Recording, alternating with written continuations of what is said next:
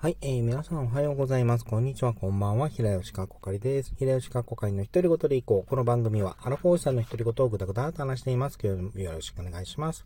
今日は2022年の冬アニ冬アニメの雑談、えー、感想会行っていきたいなと思ってます。まあ、今回シーズン見た作品がですね、あのー、進撃の巨人ファイナルシーズンのパート2と、えー、怪人開発部の黒市さん、えそして、えそのビスクドールは恋をするの3本なんですけれども、まあ、これのあの感想会をパパパーっと言っていきたいなと思います。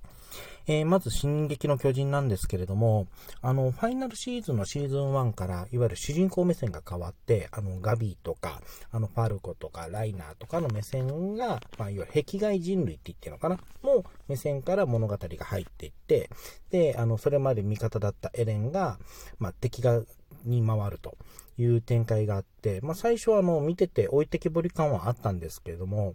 で、でもあの物語をちゃんと進んで、あの、ちゃんと、なんだろう、えっと、雑じゃん、ちゃんと丁寧に踏んでいって進んでるってこともあって、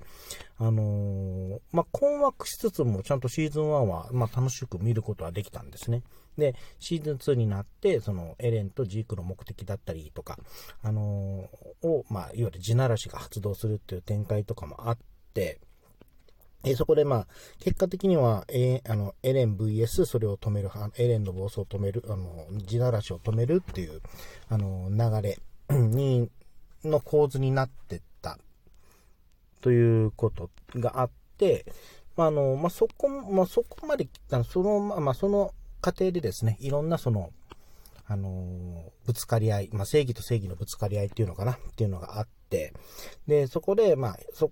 こを踏ま、そこを経た上で、じゃあ、あの、エレンを止めるにはどうすればいいかっていう流れになっていくのは、あのー、まあ、良かったなと言いますか。多分あのー、さっき言ったように、なぜそのシーズン、ファイナルシーズンのシーズン1で、ファルコとかガビとかの目線が、あの、の、の目線で物語が進むかなと思ってたんですけれども、まあ、今回シーズン2で、あの、週末の夜という、あの、敵味方がもうごっちゃになった状態でエレンを止めるために、まあ、あの、飯を食べるっていうとか、あと感情を、あの、吐き出すとかいうシーンありましたけれども、多分これがやりたか、これをやるための演出だったのかなとも思いましたね。多分その、進撃の巨人って結構、あの、一方の目線ではなく別の目線が入ることで、あれ、これって本当正しいのかなとか、あの、を、あの、匂わす演出はありましたけれども、それをちゃんと、あの、ファイナルシーズンになって、あの、別が、別の目線が入ることによって、ちゃんとその、なんだろう、えっと、正義と正義がぶつかり合うことで、まあ、傷つくとか、あのー、まあ、いわゆる暴力ですね、とかがある中で、まあ、どうすればいいのかっていうのを、あの、きちんと真正面から描いてるんかなっていう、えー、印象はありましたし、まあ、その、さっき言った週末の夜という、あの、内容を経ることで、じゃあ、こっからどうするのか。あの、もうここまで来てしまってるけれど、それでも考えて、じゃあ、その先どうするのかというのを、あの、描こうとしてるというのは、個人的にやはり好感持てますね。うん。あと、あの、えっ、ー、と、最終話前か、あの、キース司令官と、あのマガド、えー、隊長が、あのしんがりを務めるあのシーンですね。あのシーン、なんかいいですよね。あのえっ、と、なんだろう。長官役とか、その大人が、あの、子供、まあ子供の未来のために、あの、まあ最終的には選出するっていう、あの、まあシチュエーションは本当残酷ではあるんですけども、その未来のために大人が頑張るっていうかな。あの、しかもそれが、あの、罪を背負ってたりとか、まあ祝祭のために動いてるとも本人言ってましたけれども、でもそれでも未来のために、あの、動くのに戦おう、あがら、抗おうとする大人ってやっぱりいいなとか、まあ、大人っていうかな、おじさんっていうのかな。っていうのはなんかいいなと思って見てました。はい。次にですね、えー、怪人開発部の黒市さん、えー、行っていきたいなと思います。まあ、これはあの、悪の秘密結社のアガスティアっていうところに所属する、まあ、黒市さんという女性、まあ、この女性を、まあ、主人公とした、まあ、話なんですけれども、あの、特撮とかヒーローものとか好きだと、いわゆる正義の味方 VS、あの、悪の、まあ、秘密結社とか悪の組織との、えー、対立の話ですね、ではあるんですけれども、まあ、あの、黒市さんがその悪の組織に所属しているっていうこともあるので、で、いわゆるその特撮あるあるとかを、あの、悪の目線からちょっと入れてたりとか、あと会社が、あの会社が舞台になってるってこともあるので、あの会社のあるあるとかですね、が、あの入っていて、そこがコミカルに描かれてるっていうことがあって、まあ、特撮好きだと、あのね、あえてその特撮好きだと、そこを匂わせるような、あの匂わすっていうかな、あえてそこをぶっ込んだ恋会とかですね、あの、例えばもう、9話の味と会とかもそうなのかな、うん、とか、あの、これ誰が知ってんねんみたいな、ちょっとコアな部分も入れたりもしつつ、あの、全体的にはその、特撮が知らない方でも、あの、まあ、幅広く見られる楽しい作品になってたんじゃないかなと思います。で、その一方でですね、このオリジナル要素として、そのローカルヒーローが、あの、物語途中に出てくるとか、あとそのオリジナルキャラクターかな、えー、水木ちゃんとその松山さんっていう、あの、悪の秘密結社、あの、その、ローカルヒーローの、その悪側の方がじ、まあ、人が足りないっていう意味で、バイトで、あの、はや、あの、出てくるんですけども、あの二人が、あの、終盤で、ちょっと意外な活躍を見せるとか、そういったあの、オリジナル要素だったり、あとその、ナレーションを、その、仮面ライダーとかスーパー戦隊とか、あとウルトラマンなどで活躍されたもうベテランのあの俳優さんが担当されるとか、どこまで豪華だよと思って、まあ、見てましたけれども、まあ、こういったオリジナル要素を、が、まあ、組み込め、あの、組み、まあ、組み込んでましたけれども、まあ、なぜそれができたかっていうと、その、今回この黒市さんの制作に参加されている方で、あの、鈴村信弘さんっていう、あの方がいらっしゃるんですけれども、あの、まあ、それこそ仮面ライダーとかスーパー戦隊とかの監督などをされていた方で、今回、えー、鈴村さんがそのレジェンドローカルヒーロープロデュースということで、あのー、その、あのー、さっき言った、えー、あの、ナレーションの、あの、俳優さんのキャスティングをお願いしてたりとか、大体なんかインタビューとかにいると、本、あの、鈴村さんのコネでお願いしたっていう話を聞くんですけれども、とか、あとその、ローカルヒーローの、あの、出演、あの、出演する、あの、ヒーローを選別して、あの、提案するとか、そういったこともされてたっていうこともあるんですけども、その、あの、功績というのかな？っていうのが大きかったんじゃないかなと思います。まあ、個人的には、あの、鈴村さんは多分あの、ドゲンジャーズの、まあ、今回ドゲンジャーズシーズン3で、あの、ハイドゲンジャーズハイスクールっていう作品の、あの、監督もされていて、まあ、あの、まあ、前作である、えー、ドゲンジャーズの、えっ、ー、と、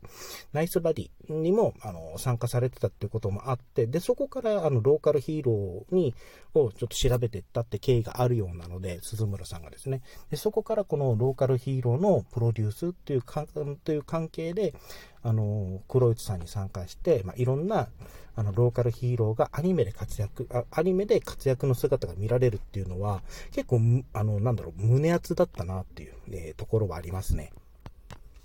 まそういう意味では本当に黒市さんは何だろう、特撮ファンだけじゃなくて、その特撮知らない方にも、も普通に見てもらいたい作品だなと思います。あの、声優さんも何がと効果ですからね、あの作品。うん。えー、次にですね、えー、そのビスクドールは恋をするになります。えー、今期、ま見たアニメ、まあ、少ないんですけども、一番好きなアニメです。あのまあ、マリンちゃんと若菜くんってその二人の主人公を、あの、主軸には物語が進んでいくんですけれども、あの、ま物語のテンポもいいですし、その演出の入れ方も本当にもう秀逸秀逸なんですよね。あの、個人的にこれすんごい好きだなと思ったのが、あの、5話の終、あの、5話の終盤で、あの、寝ぼけている、あの、若菜くんが、あの、マリンちゃんに対して、あの、マリンちゃんは綺麗ですっていう言葉を入れた後に、あの、マリンちゃんが、その若野くんにも意識する、もうドキマキするっていうシーンがあるんですけども、その、あの、同様の部分を、その、電車に乗ってたので、その電車の車輪の、カットとその音で表現するんですよ。もうそこがたまらなく好きでしたね。もうここの、この回で、あ、このビスクドルのそのキャの演出の、演出すごい好きと思いました。で、うん。あと、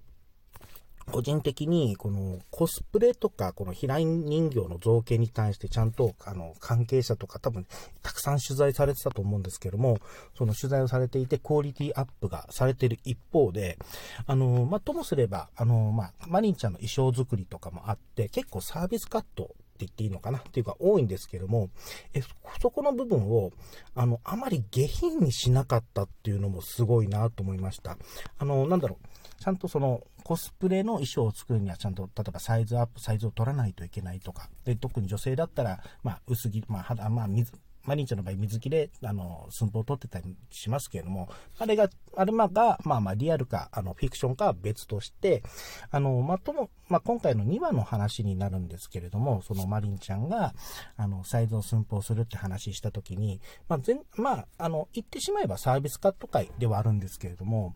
そのサービスカット会の中でも、ちゃんと、何これは必要だからちゃんとその、あの、採寸を取っているっていうパートと、ここはサービスカット、あの、まあ、無無夫婦表現って言ってるのかな？無風要素って言っていいのかな？っていう、ですよっていうその区分けがちゃんとされていて、で、かつ、あの、あまり下品にさせない。あの、本当に、まあ、品を良くした、一定のその品質、あの、まあ、下品になりすぎないように注意を払っていて作っていた。あそこをちょっとコミカルな部分で、あの、混ぜたりすることで、本当に下品にならないようにして作ってたとか、そういうところも含めてすんごく丁寧に作ってるなと思って見てました。